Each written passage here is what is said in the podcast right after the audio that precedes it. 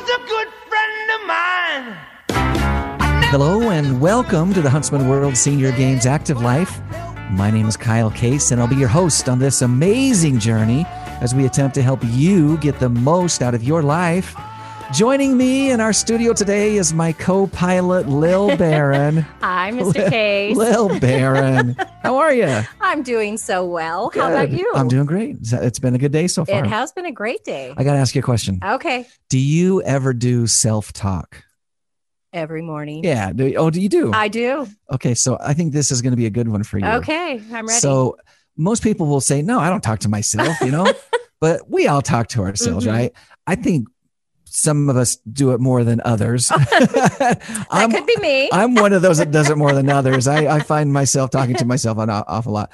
But today I want to talk a little bit about the practice that I think that you're alluding to that you practice, and that is positive affirmations. Absolutely. Is that what you do? Yes, every morning. Okay, so that is awesome. I found an article on thehealthy.com. It was written by Nadine Jolie Courtney. It was titled, "Do Positive Affirmations Really Work?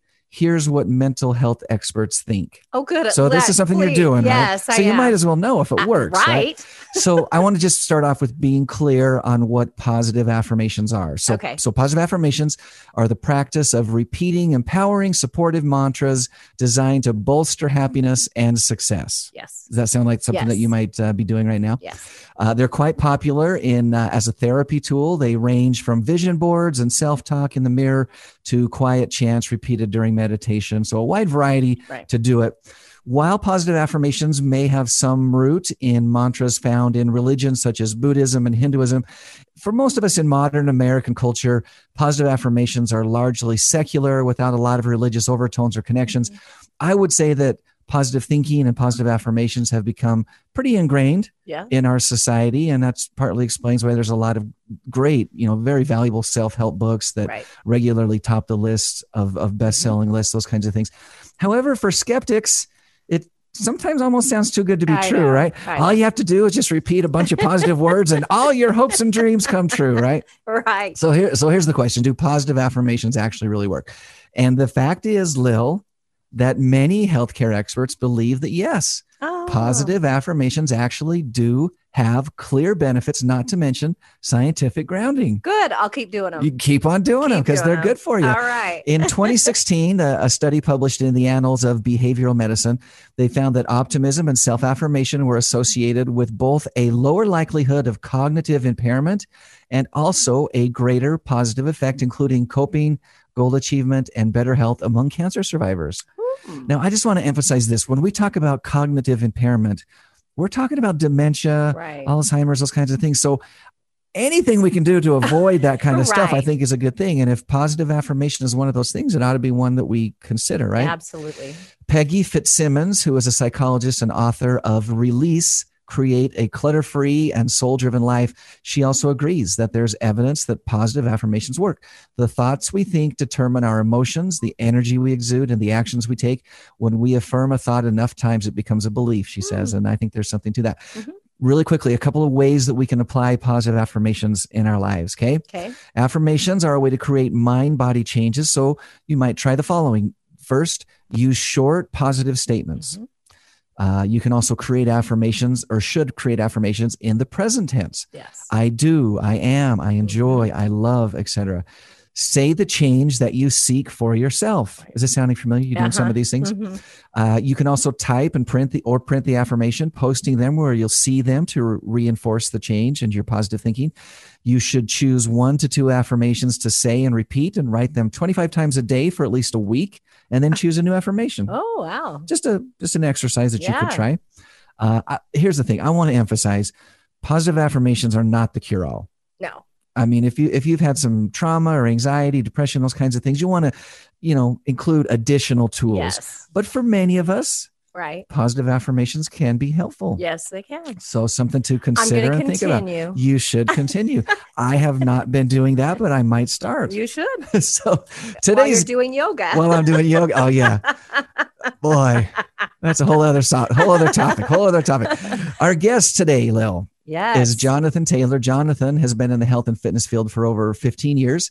He has trained all different populations, including athletes, adults, individuals with chronic pain, as well as those coming back from an injury.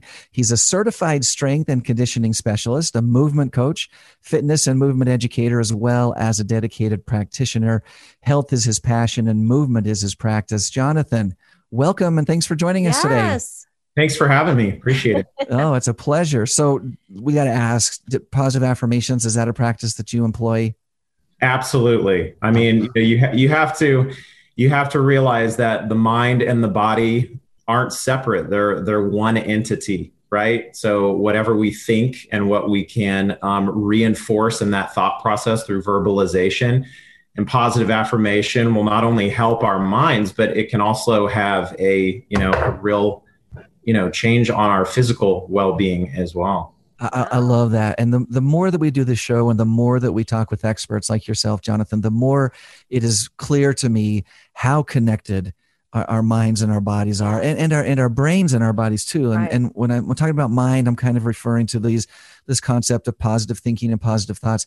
Brain is more, the actual physical makeup and structure of your brain, but man, whatever you do that's good for your body, that's good for your heart, that's good for your lungs, it's also good for your brain. It's right. Good for your mind. It's good for that cognitive wellness, as well as your muscles and your just overall fitness, overall wellness. So definitely a connection. I totally agree with that. Yeah, absolutely. And I'm sure, you've heard of this term before, but there's something called neuroplasticity. And it's a very encouraging term because we know, that our neurology is plastic. It can actually, reform as, a bottled water reforms with heat, So it's like the more that we can pursue, trying to, broaden those neural pathways, with positive affirmation is only a benefit to our daily life and function. Absolutely. Absolutely. I love it. Yeah. Today, we're going to shift gears just a little bit and focus maybe a little bit more on the physical aspect of things, even though that mental and cognitive aspect is so important. You have said something, Jonathan. You've said that there's a problem with exercise. Mm-hmm. What do you mean by that? Because I think, generally speaking, we're all like, oh no, exercise is a good thing, right? But when you say there's a problem with exercise, walk us through what your thought process is there. Yeah, well, before everybody shuts off because they love to exercise. I do want to preface my comment where there is obviously tremendous benefits to exercise, from the standpoint of cardiovascular health, muscular strength, cognitive clarity, and the research shows that that's very clear. I think, and I'll just share my perspective and my kind of, walk through life and, this kind of journey through fitness for me is, unfortunately, we live kind of in a world of, lots of fear, danger, uncertainty, and we have to ask ourselves a very fundamental question, like where, in myself, can I, affect change? Like there are many things, obviously circumstances, the weather that we have no say over, right? But we have to ask ourselves that fundamental question is like, what tools do I have at my disposal, to live well and to thrive? And, when you look at those basic kind of building blocks of life, it's not rocket science. You have sleep, right? You have clean food, you have clean water, you have clean air. And then you come to this big, broad topic of movement. Our bodies were designed to move, every joint in our body is mobile. So, that my body immediately communicates that it has an ability there, an inherent ability, to explore this wonderful world of movement. The older I get, I find myself being envious progressively of my children, because they, and the reason being is that, they're expressing life through movement. They have total liberality, total freedom in their bodies, to explore, to play. And, if we can all remember back to when we were kids, that's, that was part of our very development, and you look at a newborn. Many times you hear, the parents taught that child to walk, as an example. Right. However, the parents didn't teach that child anything. It was the child that taught the child how to walk, right? And it's, it's movement, and movement complexity and progressive kind of problem solving and challenges, you know, are innate in our overall neural and physical development. You know, we go from simply lifting our head to rolling patterns, to crawling or quadruped movements, to eventually, you know, standing up, or, you know, and then we get more locomotive in our walking and then eventually running. So, you know, the concept of movement, you know, is innate within us.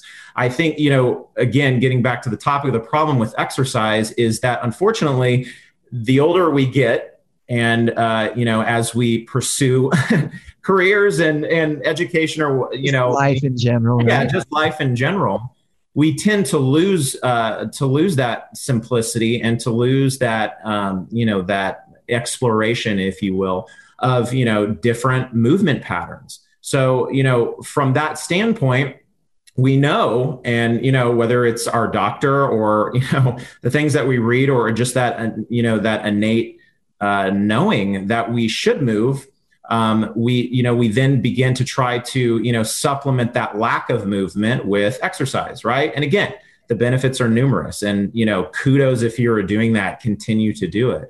However, you know, my perspective that, you know, I've kind of witnessed over the years is that, you know, exercise almost becomes an excuse not to move throughout the rest of the day. You know, it's kind of like our... Have you ever felt that way, Lil? Yeah. Am I hitting the hammer on the head there? Yeah. You're getting a little close to home here, Jonathan. Don't want to get too close. Yeah, but, you know, from that standpoint, we have, you know, our to-do list, right? And we live, you know, in very high levels of stress, you know, long hours at work. And some of those things, you know, obviously can't be controlled. You know, so we kind of compartmentalize, well, I got to work out, but, you know, kind of let's dissect that a little bit. So let's say we can get to the gym maybe 2 to 3 times a week. Let's be very generous and say an hour. So we got, you know, 3 great hours of exercise. Unfortunately, what are you doing with the other 165 hours of that week, you know?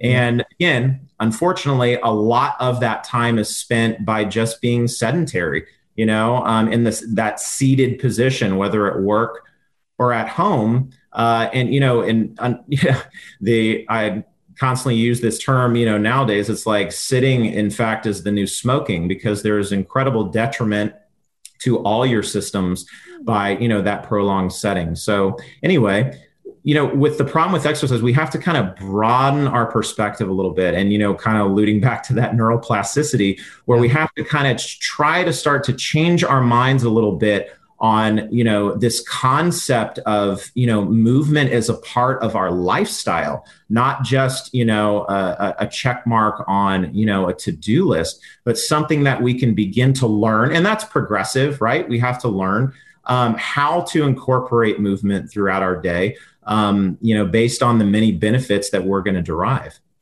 I love it. I love it. Yeah. And you're so right. I've definitely heard that phrase, sitting is the new smoking. And again, as we learn more about just how detrimental lack of motion is in our lives, it just affects everything from our brains to our bodies. You know, we've got to figure this out. Yeah. Like, we've just got to figure this out. So ideas like knowing it is, as G.I. Joe, I believe, said, half the battle, right? But what do you do beyond that? Like, I think generally speaking, we all know we sit too much, right? But why and how? First of all, why does that not translate to behavior, knowing it? And how can we? Like, what's the next step? How do we get to that point where we're like, yeah, I've got to move. Movement is my thing. Yeah, it's a great fundamental question, right? It's like, at the end of the day, we have to, you know, where to go with any information that we receive. You know, you kind of answer your question. It's like, we sit all day, so what should we do? Well, I would start with not sitting all day, right? So we can very easily... Revolutionary. Wow, rocket science, right? We can very easily, you know, if you're working at, you know, a desk, a cubicle, or as many people are, I know it's very popular, but, you know, standing desk as an example is a great, you know, just alternative, you know, to switch your positions. Because again, you know, like, think about what movement does. You know, movement is so varied and is so vast as far as its benefits goes, from oxygenation to all your cells, right? To cognitive clarity. It can boost lubrication, decrease inflammation in joints and muscles and so on. So when we begin to think about movement, as an example, going back to, kind of that concept of, moving as we're younger, take the deep squat, for example. Now, there's kind of pros and cons. It's like, should I squat past 90 degrees? A lot of people say it's bad for the knees, and I don't want to go, past that kind of chair height. However, my rebuttal to that is, well, you started in a deep squat as a child, right? And then you have to ask the question, when did I lose it? And it's like, as an example, the deep squat requires, a deep mobilization of your ankles, and your knees and your hips, all those things that we tend to have a lot of pain in, that I deal with every day in clientele that has various issues and injuries. We just start remedially try to work on deep squatting. Now that might sound very daunting. It hurts, possibly. But you got to remember too, outside of your body weight, you're not loaded. So we're not talking about, having a 300-pound back squat and going all the way to the floor here. We're just talking about simple body weight squat. So I would say you can start by simply holding on to something, right? By holding on to something such as, obviously it has to be stable, but some kind of couch or pole or something of that nature. If you have kind of fitness apparatus like a TRX or something of that nature, you can just start by slowly trying to push your weight back into your heels and try to progressively put weight in that hip. Now, you got to realize that just like everything else, this is going to be a process of adaptation. Your body adapts to whatever you do to it, whether it's sitting on the couch or it's vigorous exercise. It's amazing that way. But, it's slow, incremental movement. It's slow, incremental steps in which to gain a deep squat. The benefits are numerous. There's been shown, and, deep squat can help overall digestion because of the depth of the squat, the gravitational pull on, within your intestines, not to get, too graphic there, but as well as, deep knee compression. So as we're in a deep squat, our knees are compressed. When we stand out of that, you get a sudden blood shunting to that specific joint. It can both flush byproducts, and waste and help inflammation, as an example. So, I would really start with exploring the deep squat. Nothing fancy, but just try to accumulate time there. Go for, I'm going to accumulate maybe 10 minutes in a week of a deep squat, and do maybe 1 to 2 minutes a day. And then work up to where, you're doing 3-4 minutes. When I first started, I was very athletic, very physical, but I had a lot of knee and hip issues. I couldn't, after about a minute or two, my ankles would burn, my knees would hurt. But after doing it, I'm now preferring it as like a resting position, as an example. And now I'm in, like 20, 25 minutes of in a deep squat, no big deal, but that was a process of adaptation. So again, just start with that, simply trying to find time to move during your day. And, something like what you're talking about, a deep squat. And I just want to clarify, when you're talking about a deep squat, you're not talking about repetitions of squats. You're saying get in the position and then hold that position. Right. Absolutely. So it would just be basically a resting position where your hips are trying to break that 90-degree plane. If you think about the sitting posture, most of our lower body joints, if not all, are at stuck at that 90-degree kind of position. Right. So we're going to try to plunge that depth and break through that, that comfortability there, and try to get a little bit deeper. Yeah. And so I love that. And I love the idea as well that you could do that anywhere. Right. If you're at work and you work in an office job, Lil and I, that's our lives. That's our days right now. Let's be honest. There's no reason why you couldn't, stand up and then practice adapting to this deep squat. And like you said, take a couple of minutes a day where you're working at it and then build it up to something that goes a little bit beyond that.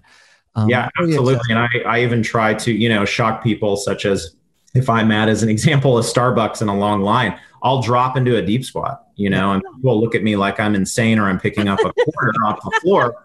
But no, it's like, you're exactly right. It's like, we have to remove the excuses, and I think so much of the time, so much of our inability to keep it is we have you know, so many excuses. And we have to slowly, again, neuroplasticity here, change our mindsets that, you know, exercise is for a gym, but movement is for everywhere, you know, in your office, in your house, in your park, maybe in a Starbucks, drop into that deep squat and impress somebody, you know? Awesome. I love it. Unimpress them. Yeah.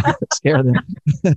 Give us one more. Deep squat's a big one. That sounds like a great one. What's another one that we could do that we could just incorporate into our lives? Yeah. There are so many. I think, you know, another one that comes to mind, and this might sound again, a little more daunting. You got to get a little more creative as far as like an office setting, but I would say simple hanging.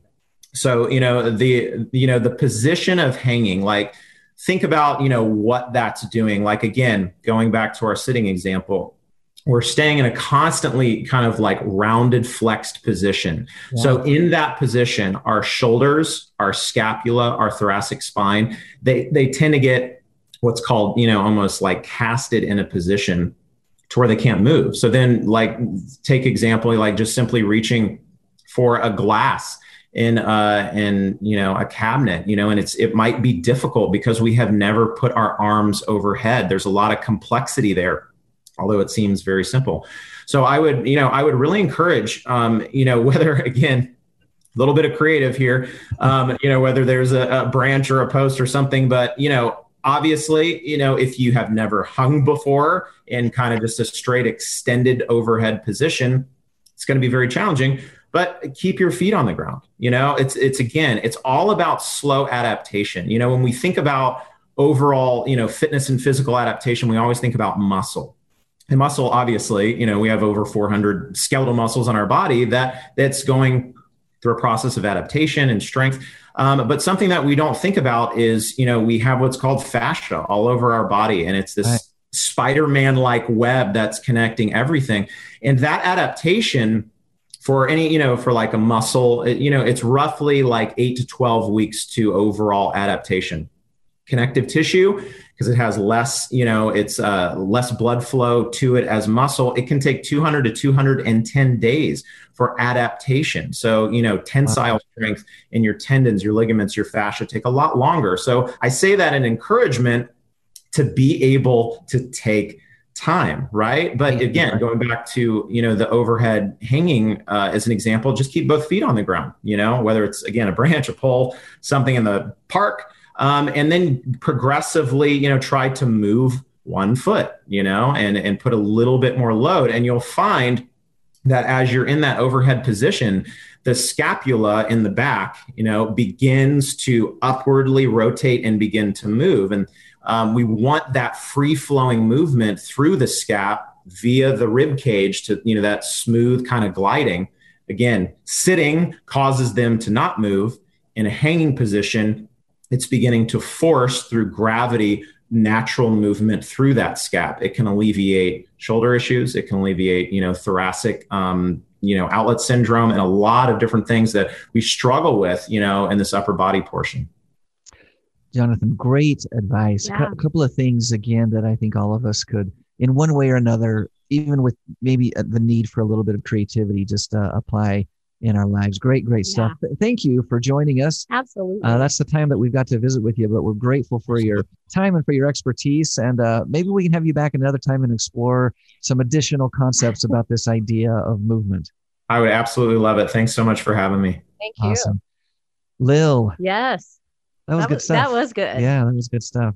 So just to wrap us up here, a couple of things, just a couple of reminders. We're still looking for nominations of change makers. Mm-hmm. These are people who are really making a difference in the world. Of course, this is part of our 50 over 50 initiative. So they need to be over the age of 50. But if you know someone who's making a difference that needs to be recognized, a school teacher, a firefighter, a first responder, just a volunteer, someone who's just making a difference, we want to hear about them. Visit the 50over50.care, hit that nominate button, and then let us know all about it.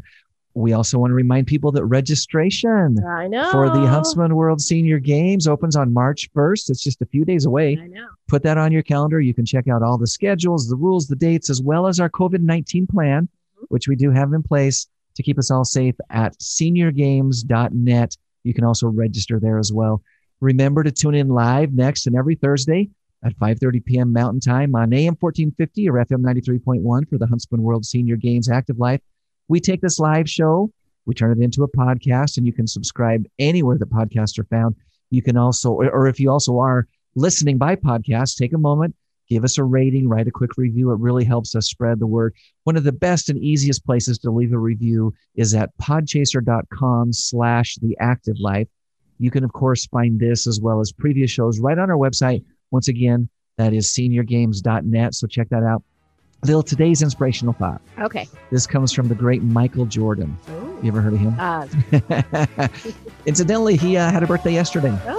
So happy birthday to Michael Jordan. He says, I can accept failure. Everyone fails at something, but I can't accept not trying. I thought that's good advice. Very good. Until next Thursday, stay active.